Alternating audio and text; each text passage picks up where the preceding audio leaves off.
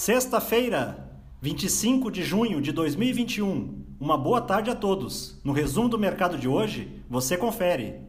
O Ibovespa terminou o dia em queda de 1,74% aos 127.255 pontos.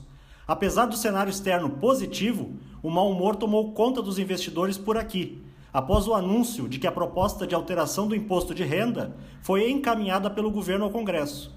Entre os pontos polêmicos está a volta da tributação dos lucros e dividendos recebidos pela pessoa física. Na semana, o índice acumulou perda de 0,90%. Na ponta positiva, as ações da Vale, em alta de 1,23%, subiram na esteira do aumento de preços internacionais do carvão mineral. A companhia exporta a commodity através de parcerias com empresas de Moçambique e da China.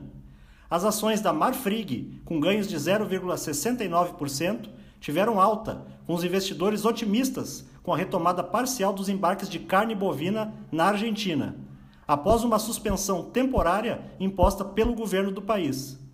Na ponta negativa, os papéis da Fleury, em baixa de 2,10%, caíram na esteira da notícia de um ataque hacker que atingiu as operações da rede de laboratórios. A empresa informou que está adotando todas as medidas para reestabelecer os serviços plenamente. O dólar à vista, às 17 horas, estava cotado a R$ 4,93, com queda de 0,67%. Já no exterior, as bolsas asiáticas fecharam em alta generalizada, acompanhando o tom positivo de ontem nos Estados Unidos em meio ao anúncio de um projeto de investimentos em infraestrutura de mais de um trilhão de dólares pelo governo americano. No Japão, o índice Nikkei subiu 0,66% e o índice chinês Xangai Composto teve alta de 1,15%.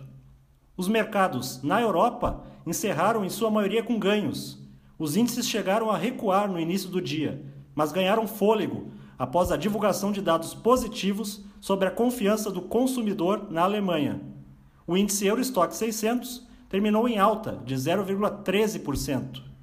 As bolsas americanas terminaram na maioria em alta, em sessão que observou a inflação dos Estados Unidos, com a publicação do índice de gastos com consumo no mês de maio.